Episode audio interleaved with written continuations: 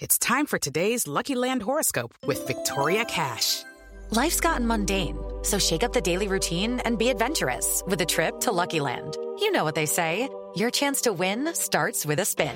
So go to LuckyLandSlots.com to play over 100 social casino-style games for free for your chance to redeem some serious prizes. Get lucky today at LuckyLandSlots.com. Available to players in the U.S., excluding Washington and Michigan. No purchase necessary. VGW Group. Void where prohibited by law. 18 plus. Terms and conditions apply. Okay, round two. Name something that's not boring. A laundry? Ooh, a book club. Computer solitaire, huh? Ah, sorry. We were looking for Chumba Casino. That's right. ChumbaCasino.com has over 100 casino style games. Join today and play for free for your chance to redeem some serious prizes. ChumbaCasino.com. No purchase necessary. Full prohibited by law. 18 plus terms and conditions apply. See website for details. With the Lucky Land slots, you can get lucky just about anywhere. This is your captain speaking. Uh, we've got clear runway and the weather's fine, but we're just going to circle up here a while and uh, get lucky. No, no, nothing like that. It's just these cash prizes add up quick. So I suggest you sit back, keep your tray table upright, and start getting lucky. Play for free at LuckyLandSlots.com. Are you feeling lucky? No purchase necessary. Void where prohibited by law. 18 plus terms and conditions apply. See website for details. A Scottish football podcast that isn't obsessed with just two teams, niche nonsense, or surprisingly brilliant. You decide. The Terrace Scottish Football Podcast, the cult Scottish football podcast now adapted into a hit TV show. Search the Terrace Scottish Football Podcast on your chosen podcast player now. Tell you what, that Tiger Woods is a dog's bollocks, isn't he? Mixed race, you see. Part Afro-American, part white man, part Dutch and part Vietnamese.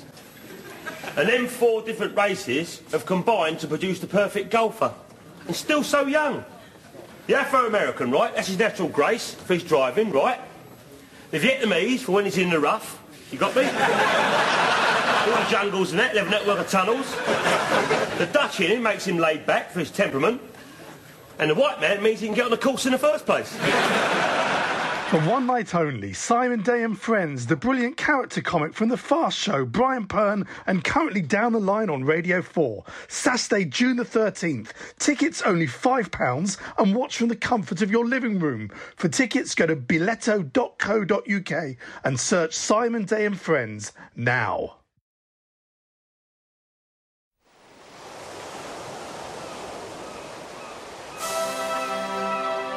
Hello and welcome to Footballistically Arsenal. Um, I'm Boyd Hilton.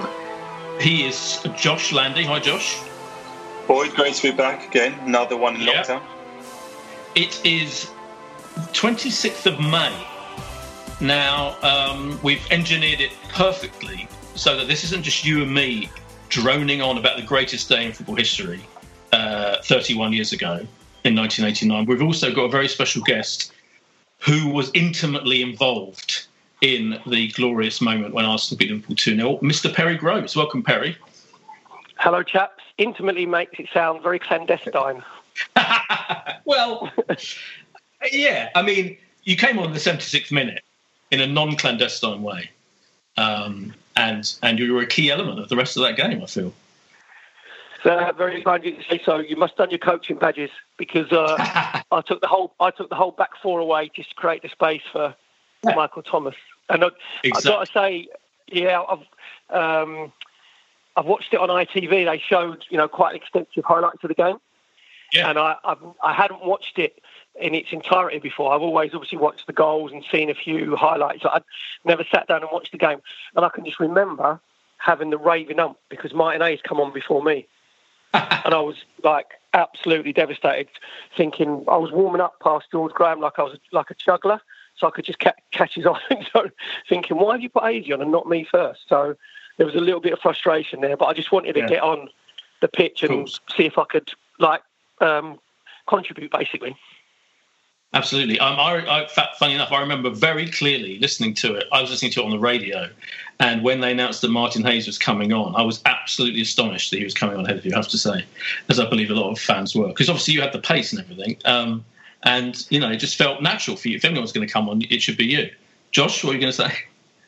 I was only going to ask Perry. Like, I've known you for you know a number of years, seven, eight years now.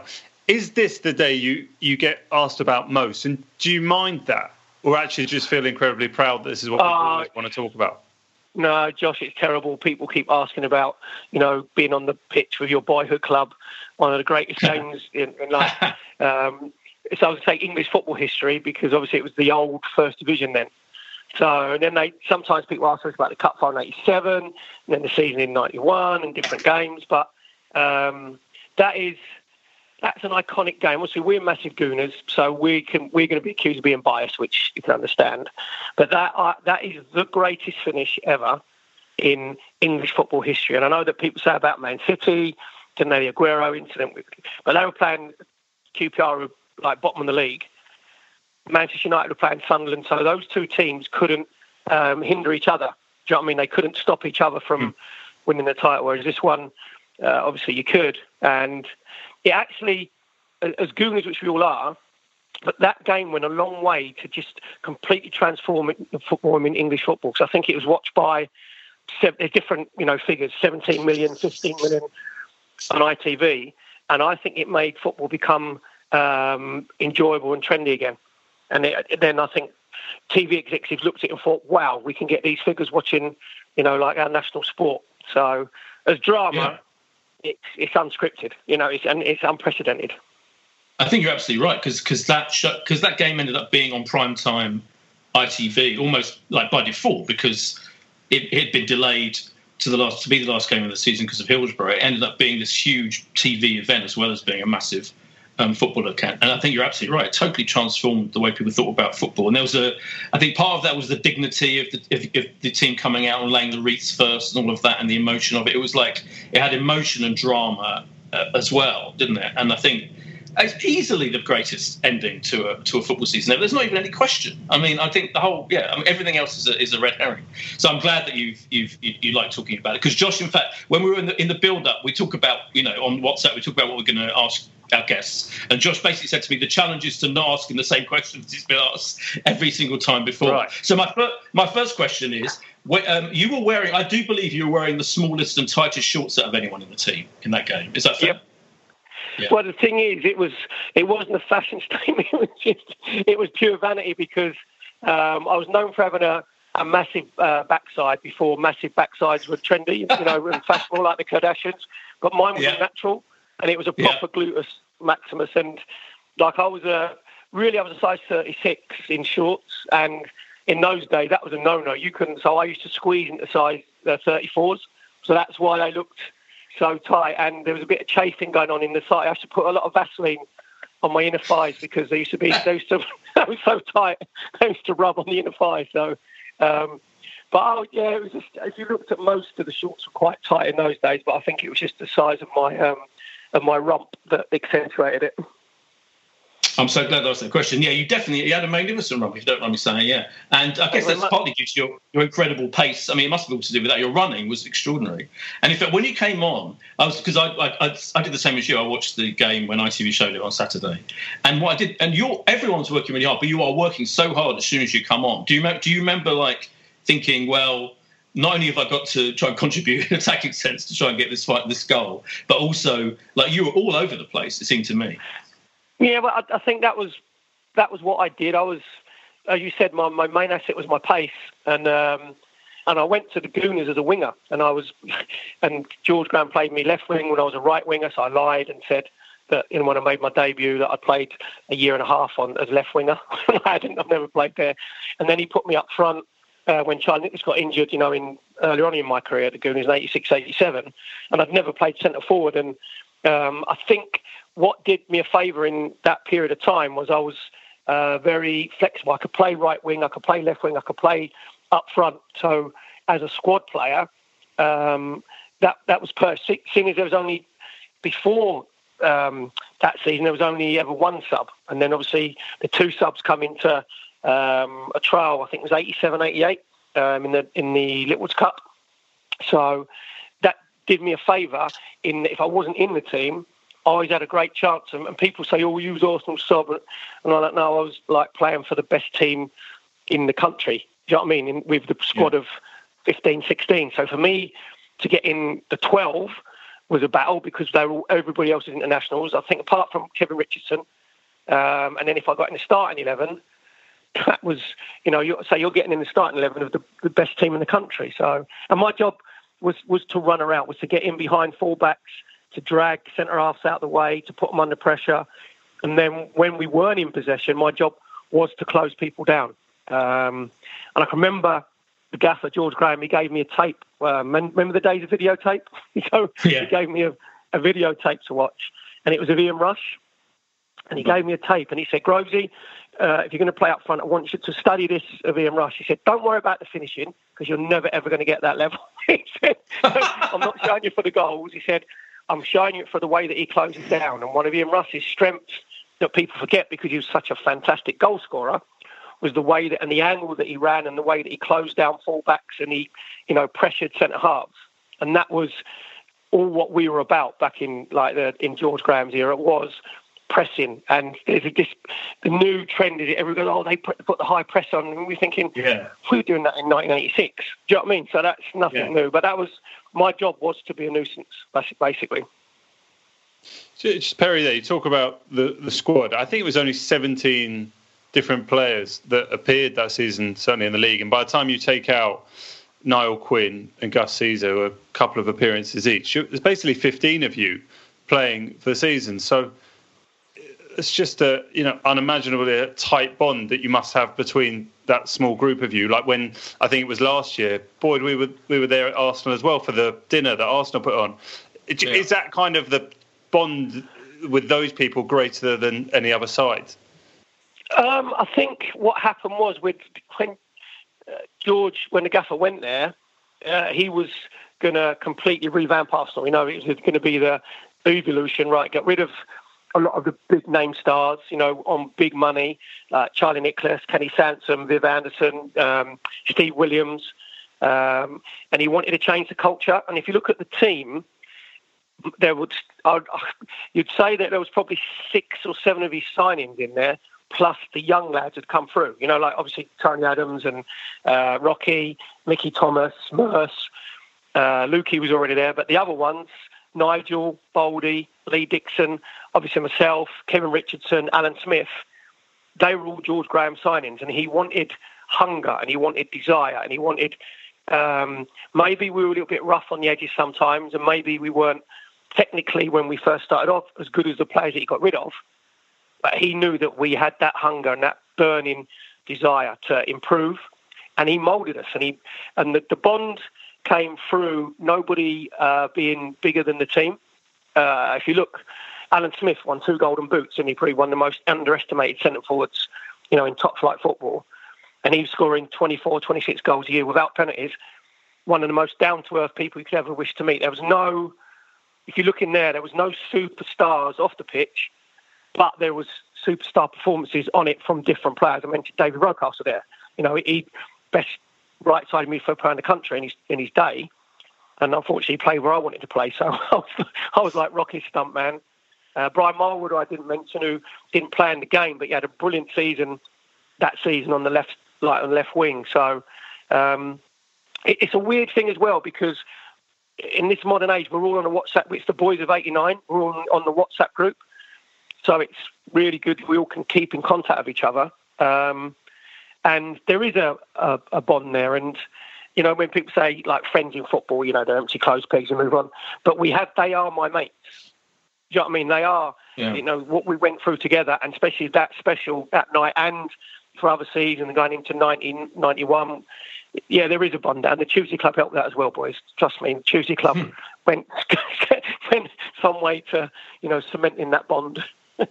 I bet. Yeah. Did you when? So did you? You said uh, that watching it on Saturday when ITV showed it was one of the first times you've watched it back. So did you all in the WhatsApp group? Did you all? You must have talked about the fact that it was being shown on primetime TV for the first time in, um, since, no, since it to be honest, no, because I think it was on the, the '89 DVD was shown on yeah. Sky, wasn't it? About yeah, it four was. weeks ago. Yeah. Um, we just all um, WhatsApped each other uh, last night because it was shown on ITV again last night, and then at midnight, I just sent out "Happy 31st," like you know, a, and then there was just a few thumbs up and all that sort of stuff. So, um, and it was it was just an in, incre- when you watch it, we actually, I didn't realise we actually played quite well. A lot of people said we were defensive in the first half. Um, but our, our defensive uh, structure, considering we'd never played three centre halves, we always played. Boys, you've watched a lot of games. Josh, you had a lot to go. We always played four four two. That was that was our remit. That was Yeah. the way that we scored and we were moulded. Uh, and for him to the gaffer to change it to three centre halves was a, big a big call, but an absolute genius call. I talk about you know the tacticians day of like Guardiola and Jurgen Klopp and Mourinho. George Graham was up there with, with them. Trust me, just the way that he tweaked it. And I can remember we sat down on the Wednesday after Liverpool had beaten uh, West Ham five one on the Tuesday night, and we all went into training at London Colney.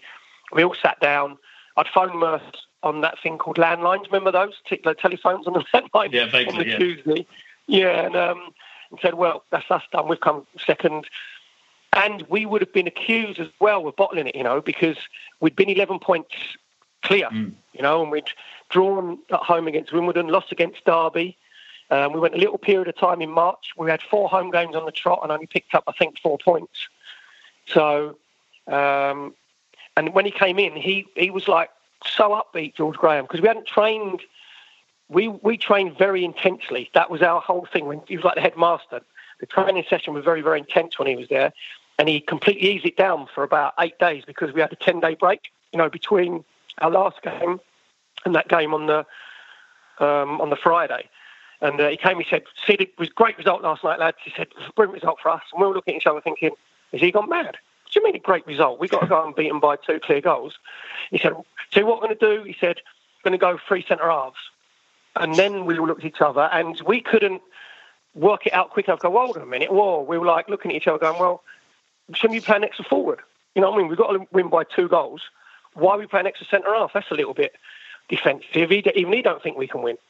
And he's like, no. He said, what we've got to do is we've got to get in nil-nil at half-time. He said, if we get in nil-nil at half-time, he said, the momentum will change. We'll nick a goal, and trust me, from then on, I really fancy us. Then I'll take chances. I'll put Azy on, I'll put Grovey on, then we'll go for it. And I can remember we all went away. Theo Foley took us away for our warm-up. And we, we, we all started doing chicken impressions as if the gaffer had lost his head. Do you know what I mean? We're like, what's the matter with your mate? Was he out last night?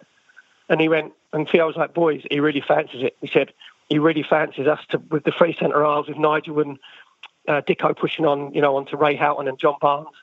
He said he, he, he really, and I've got to be honest, I thought, and all the players thought that we could go there and win, but by two clear goals, we didn't think it, you know, you could beat Liverpool. But Anfield, I think they hadn't uh, lost by two clear goals at home for about three years, from what I can remember.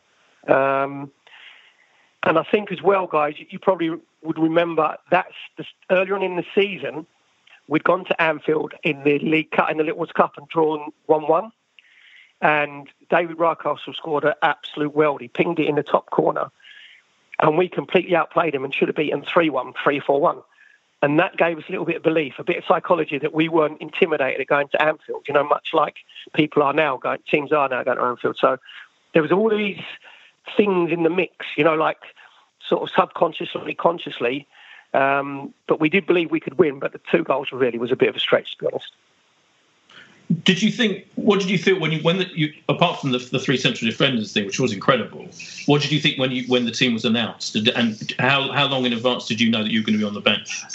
Oh yeah, I knew I, I wasn't. Um, I knew I wasn't going to start because, quite rightly, Merse and Smudge um, were the, the two main strikers, um, and then because I'd either if we'd gone four four two, I might have had a chance of playing on the left side of the four.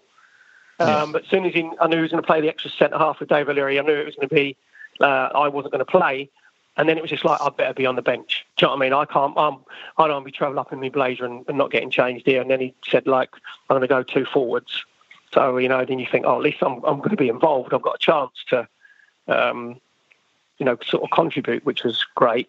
Um, and then again, all this psychology stuff in, in football at the top level of any sport, it, the the psychological and your mental strength is a lot. And we went, we travelled up on the day of the game, on the Friday morning, And Yeah. we all thought that the club were being cheapskates because they didn't want to put us hotel the night before, or they didn't they didn't think we had a chance of winning, so go up, come back, we ain't gonna spend any money. But the gaffer had read a book, I think it's called The Naked Ape by Desmond Morris. And it's about uh, apes and gorillas and their territory and how they could, you know, control the territory and the intimidatory uh, sort of thing that they use. And he didn't want us going up to Liverpool the night before the game and checking in the hotel and all the uh, Liverpool fans, and all the scouts going, oh, you're useless, coming up stuff and softies, you're going to get battered tomorrow, like wigging around me. Blah. He didn't want all that negativity seeping into us, so he wanted to get up there. We had a pre-match meal at the Atlantic, I think it's Atlantic Tower, go to bed, have a rest, have a sleep, get up, go and play. So we didn't experience any negativity around us. So again, like, he he was so forward thinking, you know, and so cerebral, like George Graham. Um, and he deserves all the credit. He mapped it out, as all brilliant leaders do, he mapped it out completely.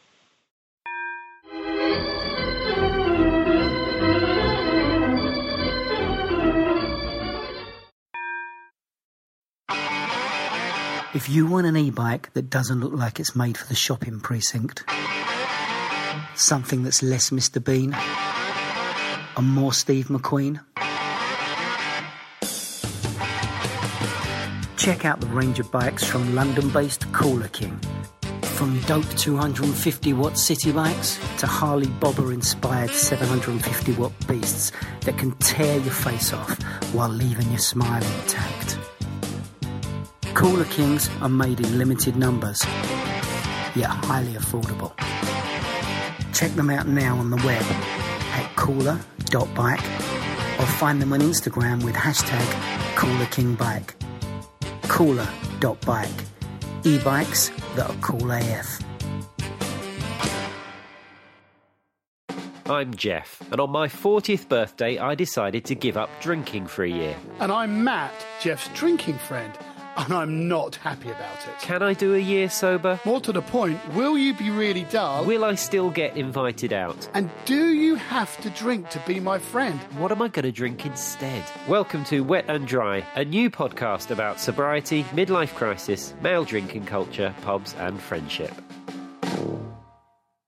I was also going to ask you when you watched it back then, um, and you heard the commentary, for example, um, which David Pleat was the kind of pundit. And I remember when when you come on in the 76th minute, he starts saying quite a few times. He starts saying, "Well, this is giving Liverpool more space," and you can sense in what he's saying. He doesn't think he thinks it's over. I feel like in the commentary. Ross, Absolutely. right? The yeah. What was that like to watch it back, listening to the commentary? laughing my head off because I'll be No, but I'll tell you why. Honestly, because he couldn't. The bias that he had, you, he, he tried not to be biased, but it kept keep saying, "Oh, Liverpool have been professional." You know, in the season they've had, and um, all right. There's a bit of, he said a bit of um, ironic justice that Arsenal come in one, but Liverpool have been the best team all season. Blah blah. Bobby Robson, was the England manager, like even beforehand, I think it was Elton Welsby, wasn't it? Who was doing the um, Yeah. the anchoring.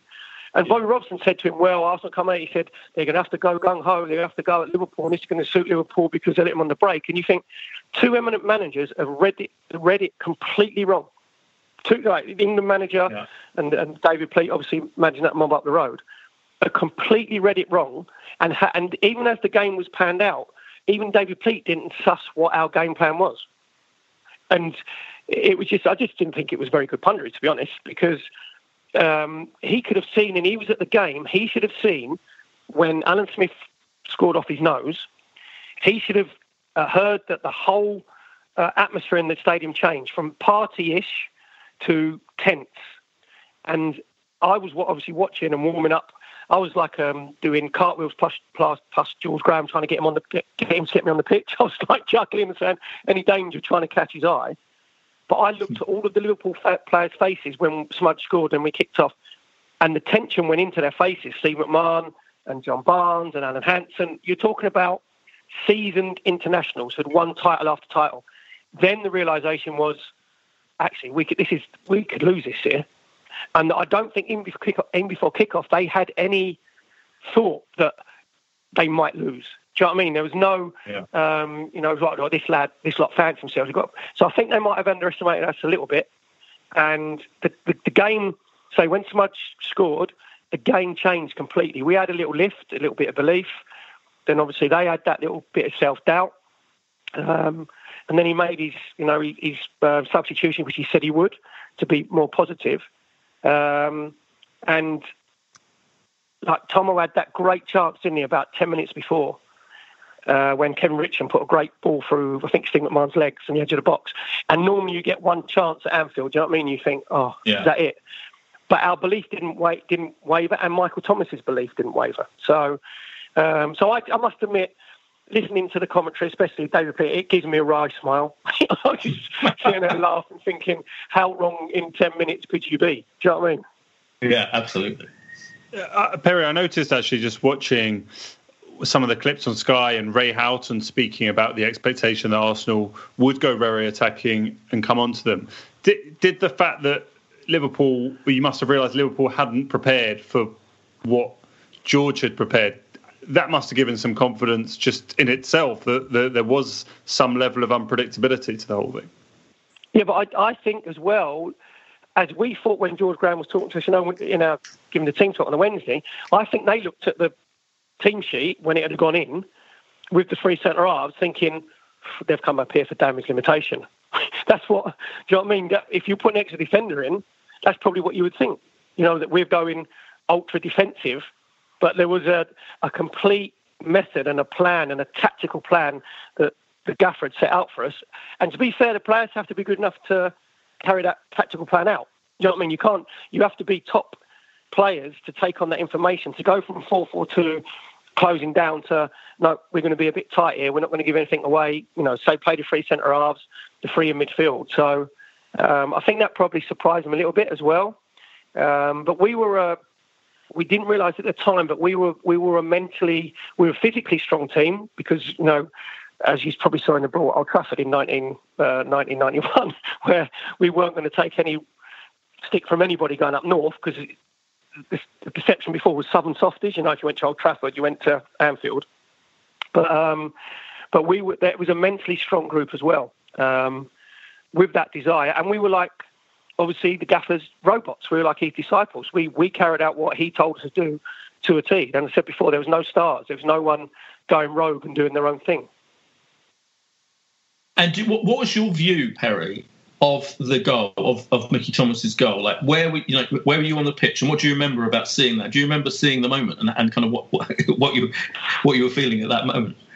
If I if I go back, I'll, I'll tell you what. In, in just in a minute, you know, as the move sort of transpires. But the, the the thing that's amazing with the goal, Michael Thomas's finish is the best finish ever in Arsenal's history, and probably in football because of what it meant, and you know, and the pressure and the time. And but if Kevin Rich and John Barnes had the, the ball in the right hand side, now he doesn't run the ball into the corner these days.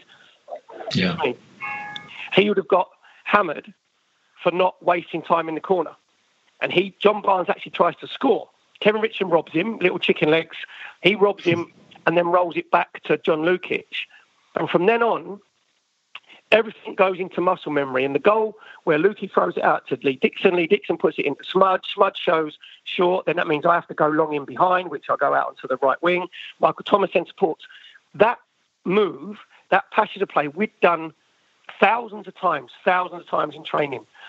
we, we call shadow play, and you know, in practice games where fullback, your first look is whether you give it to the, you go into the first centre forward, second centre forward, then the winger, if not into midfield. So Lee Dixon has to make the right choice. Alan Smith has to do the right uh, run where he goes, goes short. I have to do the run where I go in behind him to drag the whole back four away because, as you said before, boy, they knew where the danger was, so they obviously came with me. So I go out to the, the right wing. Michael Thomason has to support as a midfield player who's closest. He has to get close to Smudge, which he does. Smudge lays it off. There's a little ricochet, obviously, that Tomo gets, but that move, and it, it does my head in when you hear, you know, some players say, "Oh, the training's boring," you know, and I'm, I'm fed up of training. We did the same thing Monday, Tuesday, off Wednesday, Thursday. We did the same training sessions over and over and over again, and that paid come to fruition in that move because even though the finish is brilliant, which it is absolutely fantastic, if the the other three players don't do their bit first, you don't get to that bit. You know what I mean? So at the top level Yeah. of any sport, you Yeah. have to do the right thing at the right time. And I remember being out on the right wing, like trying to drag Alan Hansen away, which he came a little bit, then turn him round and see the ricochet and see Tomo. And it seems, I can remember it now, and I've got the hairs on the back of my neck, not my head because I ain't got any hair on my, but on the back of my neck to stand up now because it seemed like slow motion. And Tomo, if you look at him, he takes his time, he takes his time. You've got Ray Houghton behind him, and Hansen's coming across, Steve Nicol's coming across. And I'm just shouting, obviously I'm not going to swear, but you can imagine what's going on. Just for Tomo, shoot, for God, you're going to, what are you doing? Like, going, and it slowed down, slowed down. And then, then you think he's going to get tackled. The idiot's going to get tackled. He's, he's going to, and then he yeah. waits. And if you look at, he wait, and he waits for Bruce Grobbelaar just to go to his right hand, just off balance. And Bruce Grobbelaar thought that he'd had him. If you talk to Bruce Grobbelaar now, he thought he'd had him. Ray, Ray Houghton says that he was going to bring Tomo down, but he remembered he missed a chance, so he thinks he's going to bottle it. And he just flicks it. It is, it's like he was playing a practice game at London Colney. He just flicks it over him. And then I can remember thinking, oh my good God, he's scored. He's actually, oh my God, he scored. And then I ran to the Arsenal fans down in the far corner on the right hand side. I should have gone to where Hazy and Tomo and Nigel runs behind the goal. Like if I was better media trained, I'd have been in loads of photos. I'd have gone, I'd have gone Tomo. but, um, but I didn't. I just lost it and dived in the corner with the fan. And yeah. that exa- that the the joy, the it's a, like a brain explosion. It's very difficult, and I haven't scored. you know what I mean? So, God knows what Tomo must have felt like. It, um, but then for him to put himself in the position, I can't reiterate this enough. The mental strength that he showed, the heart, because he'd missed the chance earlier. If Tomo would have missed that, everybody would it'd be like Gordon Smith for Brighton. Everybody remembered that Michael Thomas missed the chance to win Arsenal the title. Do you know what I mean? So for him to put yeah. himself in that position and and wait as well, and the composure was incredible. And, and Merse and myself have talked about it quite a bit. And it couldn't have fallen for a better a better player psychologically because if Tomo would have missed, it wouldn't have ruined his life. Do you know what I mean? He'd have been up disappointed, upset. If someone like me would have missed, I must would have thought about it for an, uh, on the hour every hour, you know, the rest of your life if you miss a chance like that. So, and then obviously then you think, oh, Jesus Christ, we've got another two, three minutes yet. Do you know what I mean? We've got we better get focused. Yeah. And is George Graham is uh, kind of the calmest man from anyone on on Arsenal's side, and it, was it impossible to focus for those two minutes, or was it actually just you see it in the Liverpool, the famous commentary about the players being down, Dalglish just stands there. Was there any sense of we've got to defend this, or it's like we've done it now? No, no, there was definitely a um, Liverpool were like they had uh, a reputation scoring late goals, so uh, we knew. And if you remember as well, they had one last attack, and it goes down the right hand side, and the ball yep. loops up into the air, and it comes to Tomo on the edge of the box, and he yep. should be hoofing it over his shoulder. He should be smacking with, and you like, he's just brought it down. You think, what are you doing? and he flicks it back to like Lukey, like you're like, oh my, what Tomo? And then again, Lukey smashes it up the pitch. It goes over to Steve Nicol, and I run. I, I wanted to get booked. I tried to bring him down and like smash into him. One stop play, but I wanted in the old days from the FA, if you got booked, you got a letter sent from them, and used to get three points for a foul, four um, four points for if it was dissent. You know what I mean? They used to send you a, a letter. So I thought, well, if I can sive him down, I'm going to get a letter from the FA, and that'll be priceless. You know, if I can get that framed, I get booked in this great game. So, and I miss it. He hurdles me. I miss him completely. And then, obviously, like the whistle goes, um, David Hutchinson, who, by the way, no one said he was brilliant that, that night, the, the referee, because yeah. he was under yeah. a lot of pressure when Smush scored. Yeah. So, and then it was like, if you see, everybody just runs off in ridiculous angles, don't they, in like directions. You just, you just don't know what to do. It's, it's like um, most things in your career you've been through before, you know, and there's a reference point, but that is not. There's no reference point for that, is it? It's like it was carnage. And you, you, famously ended up um, after the game going to Winners, is it the the, um, yep. the nightclub in back in London? And yep. uh, what, how much do you remember of that night? Do you remember thinking? Do you remember? Do you remember thinking? I've got to make sure I remember this celebration and this night, and you know, I've got to commemorate it. Do you remember, or was it just a natural I, kind of? I would like to think that and pretend that I was that deep thinking and thoughtful. But um, we was 20, I was 24. I think Merse was probably 21, 22. Um, then the, the story about winners is 100% correct, where we come down the uh, M6, a flotilla of Arsenal cars alongside the coach. We didn't get above like 30 mile an hour, and they kept a nightclub over, open called Winners. But I'll just tell you a story where, like, Michael Thomas actually saved, again, obviously made Arsenal's modern history there, but he saved my Arsenal career because early in the season we played QPR at home and we were beating them 3 0. And I ran through and I should have squared it to Merse and he puts it into an empty net, no, to make it 4 0. I didn't. I thought, oh, I'm in front of North Bank. Oh, shoot. 3 0, 4 0. Who cares? At least I'll score. Hit the inside of the post, comes out. Go in uh, after the game. Obviously, the gaffer's quite happy, 1 3 0 at home. And then he, he says, Grovesy, what are you doing like that? He said, You've got to square it to Merse. I went, Gaffer, I said, have a day off. I went in front of the North Bank with 3 0 up. You think I'm going to pass? You're having a, uh, having a jolly up. I said, go for glory. He went, I'll see you Monday. So we have our hmm. debrief on Monday at London Colney. So the gaffer always always went through the game. Um, and he said, like he said, like back four yet nice and tight. Like the way he squeezed up midfield, gave the ball away a little bit too much, but closing down was good. Up front, looked nice and sharp. So he just went through the whole team. And He went to me, and I thought, I've got away with this. And he pointed to his right, and he went, and you, he said, if you ever do that again, he said, I'm going to give you the biggest right. kick. I said, and also you want to hope and pray that we don't lose this title on goal difference because if we do, you'll never play for this club again. And I'm like, yeah. oh. and all the other lads are laughing their heads off, right? They are wetting themselves like crows. You're bang in trouble. So fast forward to this game, we're coming off the coach at winners. The coach pulls up. It's like the Beatles. There's loads of fans waiting for us. They're like, you know, nightclubs packed. So me and Merse, the two last off the coach. So we're like dancing down the, the aisle of the coach. I've got an Arsenal tie around my head, blazers over our uh, shoulders. Merse and me are the last two off the coach. Go down the steps at the front of the coach. Merse's like, see you later, Gaffer. He said, good, have, good night, boys. He said, see you later, Gaffer. And he said, Grovesy. And I turned round as a, as a coach and he went, George Graham said, he went, um, I bet you're relieved that Tomo scored, aren't you? And I just looked at him and froze and thought, and I got off the coach. I went to Merse, did you hear that? He went, I can't believe he remembered. He'd remembered that I'd missed a chance and what he'd said to me back in, in, against QPR. And that was like, go and enjoy yourself, but you're lucky he scored because you'd have been out of here. so that was, that was a, a sliding doors moment for me as well. That is incredible. That is brilliant. um, John, Josh. Yeah, Perry. I mean, how many people have you met who claim to be in winners that night? What percentage of those people do you think were actually there? Because I feel like so many times I've been with you and people have claimed to have been there, or a story about who actually got your tie, or, or something in there happened in winners. Yeah, well, the thing is, it's quite refreshing because Boyd actually said you listened to it on the radio. You wasn't there. You're one of the few people who actually missed yeah. that you wasn't there. so there's, I think there was like three thousand Arsenal fans there, when you talk to people, you'd think there was 40,000, um, which you don't mind, you know, if, if it means that much to Arsenal fans. In the nightclub itself in Winners, there was probably, I don't know, there was probably 200, 250 people in there.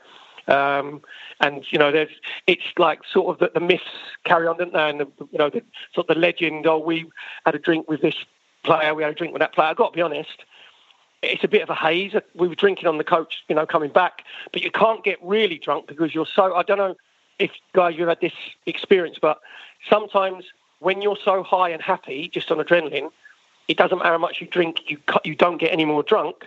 But then on the other side of it, when you're really down, which I had in the Littlewoods final against Luton, no matter how much you drink, you're so down that you can't get drunk. It, you know, there's it, it yeah. must be indoor things that are flying around. So. Um, it's a good story after we was in winners, right? Again, there's no mobile phones in those days. So the reason that we knew that winners had kept their club open because they got a message through to the police, and then the police uh, there was a phone on the coach. You know, like the coach driver had a phone at the front, so yeah. he he knew. So the wives and girlfriends, there was there was no communication. So we just went on the missing list for like 24 hours, whatever. So they must have thought, oh, they're all together. So uh, Merse and myself come out of winners. I mean, like, it's probably, I don't know, six, half six, seven, half seven in the morning, thinking, well, what we going how are we going to get home? With, you know, Southgate to London Coney, can we get a cab? So Quinny, Niall Quinn, who would obviously travel with me, went, it's not a problem. Gu- guys, you can stay with me. I've got a little flat just round the corner. So I went, oh, happy days. So uh, me, Merse, and Quinny go back to Quinny's like just two bedroom, one bedroom masonette that he's got, and the front door's open, and there's bodies sprawled about everywhere. There's probably twelve to fifteen bodies lying in his front room, on his settee, in the kitchen, uh, in his bed. So I'm like, oh, right, it's a bit weird. I just have a kip. So I have a kip. So I go into the kitchen after about a couple of hours, and there's a bloke in there making uh, some toast and breakfast. I go, all right, mate, how are you doing? He went, yeah, what about you? All right, yeah, not, not a problem. So Quinny comes down looking like a Yeti, and I go, Quinny, this is amazing. You've got all your family over We've let them all stay here. So that's even though you weren't playing, they've come over. He went, I have no idea who these people are. I went, what do you mean? They were all at that time. The M25 was the last link was junction 23 to 22 at Potters Bar. Which you know that, that was the last bit. of The M25, and all these um, road workers, who obviously were from Ireland, working on the M25, and then obviously they knew where Quinny lived, and they, they were just all these random bodies like all over his flat, and no, no one had a clue who they were. So, and then we, we made out, yeah, and then we made our way home, and then we had the open top bus parade on the Sunday, which was amazing.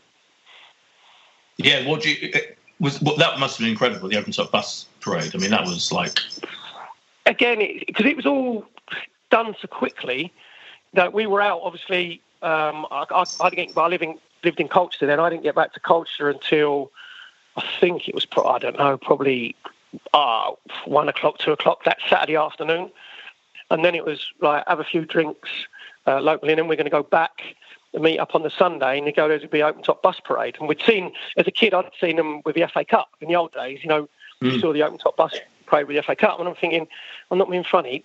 Who's going to know? Like, is it been again? There was no social media. You know what I mean? You couldn't put it out there, and then obviously word of mouth. And we all obviously got on the on the um, on the bus on the double decker bus, and then when we came like round to the ground and into uh, without you know you could go and, and be. I, I think there was probably 200, 250,000 people around. You know, from um, yeah. from Highbury going up to Islington and Islington, and people hanging off. A couple of lads actually jumped off two of the trees, hang, and they got on the top of the um, the double decker bus where we were all uh, we had all our beers. Wow. They went, "Oh, we're really sorry." We went, "No, don't worry, we'll have a beer." And they're like, "Oh, cheers!" So they they jumped Brilliant. off, and we let them come round with us. Then we go to Islington Town Hall, um, and then like just seeing these swathes of Arsenal fans hanging from every building, every tree. Uh, and I, we was all really drunk, and Tony went out there and did his little speech. I went out there and did the my old man said be a Tottenham fan or that, and um, and I thought I've got them in the palm of my hand. Frank Sinatra doesn't have two hundred fifty thousand people like watching him. right. Yeah. And then I remember George Graham saying, uh, get him off of that balcony now. I got the, I got the He was like, he's milking it, get him off. But um, yeah, and being a gooner, it's just a mate. It just yeah, like, Yeah. and when you're in it, you don't. Not that you don't realise, but you just you just go with it. And we were we had nine, eight or nine weeks off, and I think the average weight gain when we came back, because they weigh you the last on the on the Thursday before the Friday game, you have an, an optimum playing weight. So you can. I was like twelve four to twelve seven, and when you come back pre-season, anything over for me twelve seven, you got you got fined a hundred pound a pound. So um, back then I was only on like 350 quid a week, so that could be quite a lot. And then when we come back, the average weight gain was nine and a half pounds. wow. Had been on it completely all summer. Yeah, is so- phenomenal. Um, just listening, I've listened to you talk about that, that game and that everything about it for, for hours on end. But a couple of other things to, to mention to you before we wrap up. One is talking of um, Merson. Have you been watching? I know you're still good friends with him. Um, have you been watching that Harry's Heroes series on ITV where they gather the old England players and get them back, try and get them back in some kind of shape? It was weird, wasn't it? Watching it, like I don't know what you thought watching. It must be weird watching your mate and watching David Seaman and uh, uh, Ray Parlour in it. It's just a weird show. Particularly, I was incredulous at the bit where they play the naked German team, and uh, David Seaman goes off in a huff, and he's furious about the whole thing. Yeah, well, to be fair, it looked a bit cold in there, didn't it, when they were playing the naked team? Think, well, I'll give that a miss, I think. But it's, um, I actually think they did it quite well, to be fair. Um, Merse has done unbelievably well. I'm in contact with him. He hasn't had a drink or a bet for coming into about 13 months now. So his life is in a far better place, um, you know, for himself, physically and like sort of mentally. And I think, obviously, the, the incident with, with Razor Ruddock, which they would have thought, obviously, this is TV gold because it wasn't scripted. Do you know what I mean? It wasn't, you know, like acted out. It was true. Like his Razor said to him, "Pick that door. I'll throw you through it." And, and Merse was doing it out of general concern for Razor. You know what I mean? Because he could see that he was having these problems, and they they go back, you know, for for years and years when they were kids. So um, that was pretty raw.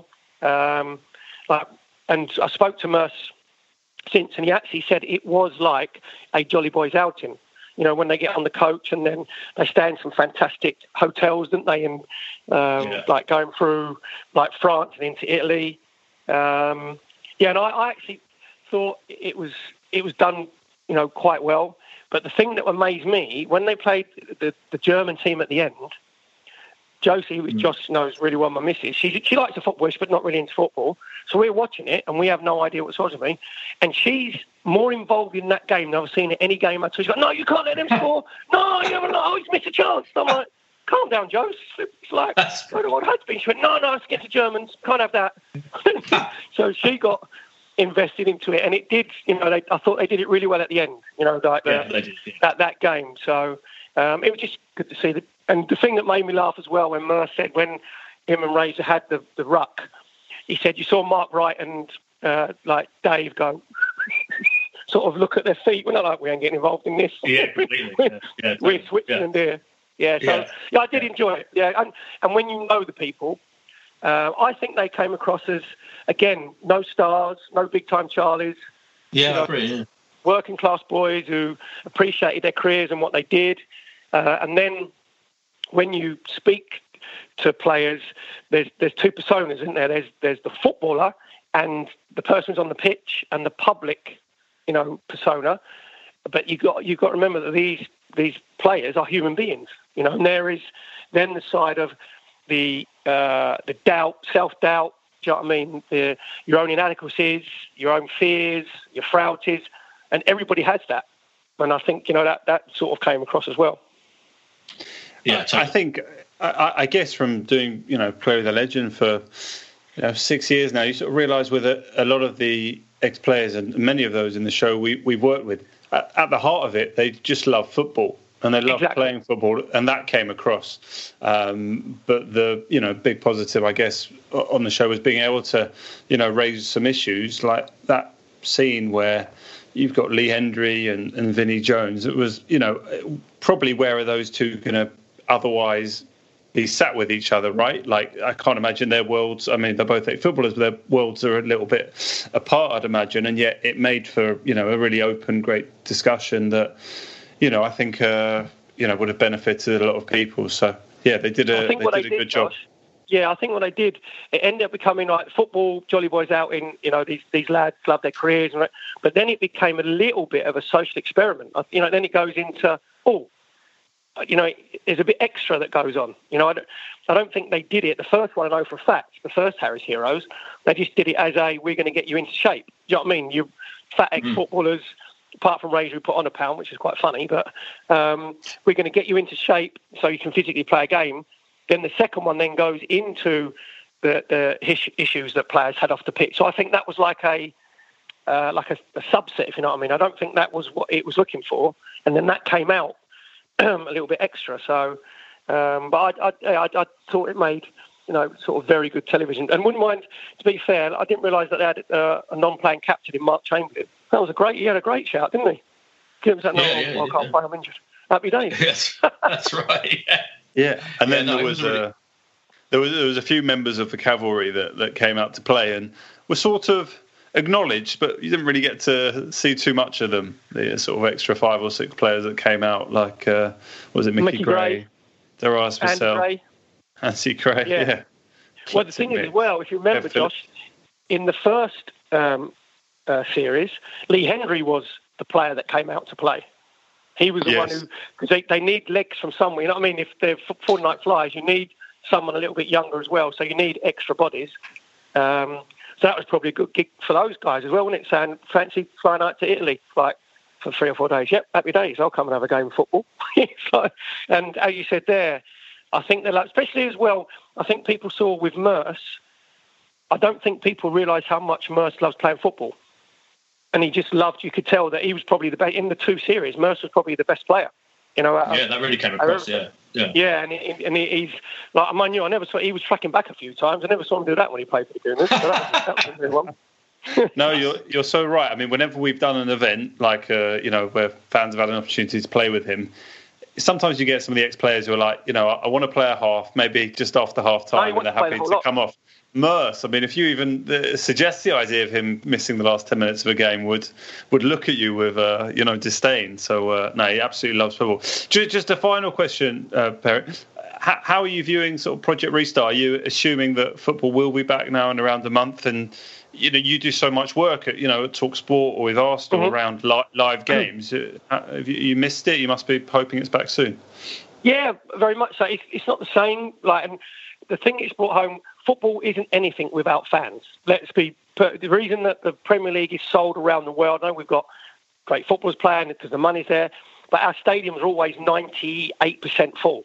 So the actual the the product looks fantastic. You know, when with full stadiums, and it isn't the same. But if you have to take it just for a time being that I'm watching live football, because I think there's different. There's football fans who love their football, which I do, so I'd watch football at the park. Do you know what I mean? I'd watch any game. It doesn't bother me.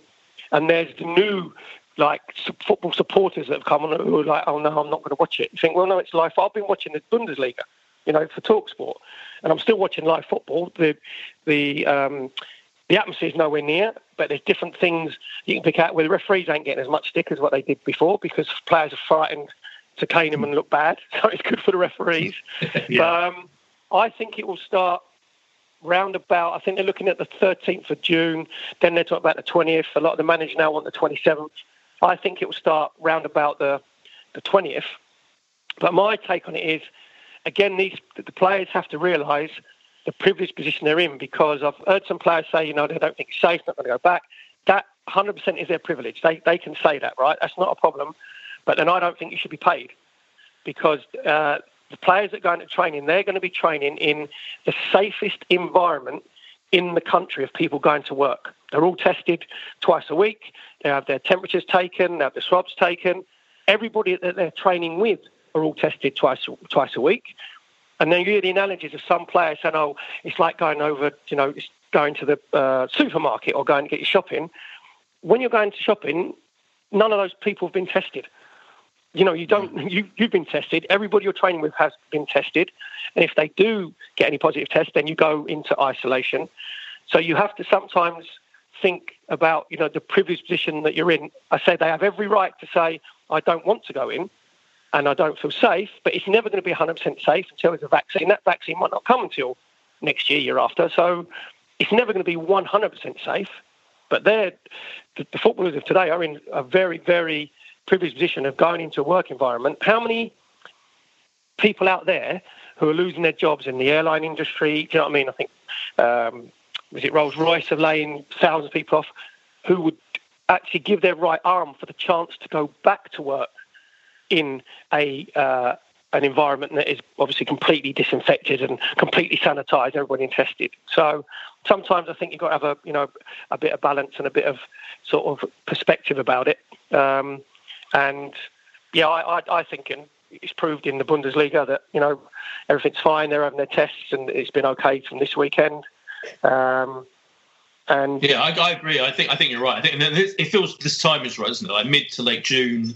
You know, the the the, the everything's kind of you know things are getting better generally. You know, there are fewer cases of the virus and all of that. So it just feels like you have to go. You can't just stop football forever. You have to restart these things thousands yes, of jobs involved. Yeah, exactly. And obviously, they say they're they're privileged in as much they're tested like twice a week, and you know the yeah. temperature's taken. So and everybody else is being um, tested as well. So um, and what I what I would do, I think just quickly, Jamie Carragher had a brilliant idea about having the FA Cup when you know if, if it's t- at the end of the Premier League season and have the FA Cup over. He said seven days, but a ten day period of you know the quarterfinals, Yeah. semi-finals, final, like a mini World Because I want Yeah. I want the importance of the FA Cup back, and that would be like. But I would I cannot believe that the five top leagues in Europe haven't said to UEFA, we ain't playing European football for next season. How can you have people flying to different countries or at different stages of? I can't see the European football being a priority. I want to get our domestic football, you know, sorted out first with obviously Premier League, Championship, League One, League Two. That is our football pyramid is far far more important to me than what playing, you know. Bayern Munich playing against Liverpool or Man City playing against Bayern Munich. We- We've got to get our domestic stuff sorted out first. Yeah, completely. Yeah, totally. Right. Well, um, it's been brilliant having you on, Perry. We, we've run out of time. It's been an absolute joy. Thanks so much for coming on and those incredible memories, particularly of 1989. It's been it's been amazing. Cheers. My pleasure, boys. Keep the faith. Thank you. We'll do. Cheers, Perry. Cheers, Josh. And we'll be back next week. Cheers. Bye.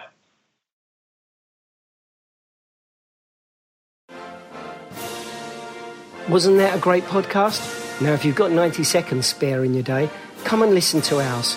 It's called What Has He Said Now? and is available wherever you got this podcast. You're going to lose a number of people to the flu. This is a Playback Media production. To listen to all our football podcasts, visit playbackmedia.co.uk. Sports Social Podcast Network. Hello, it is Ryan, and we could all use an extra bright spot in our day, couldn't we? Just to make up for things like sitting in traffic, doing the dishes, counting your steps, you know, all the mundane stuff. That is why I'm such a big fan of Chumba Casino. Chumba Casino has all your favorite social casino style games that you can play for free anytime, anywhere with daily bonuses. That should brighten your day a little. Actually, a lot. So sign up now at chumbacasino.com. That's chumbacasino.com. No purchase necessary. Group. Void were prohibited by law. See terms and conditions. 18 plus.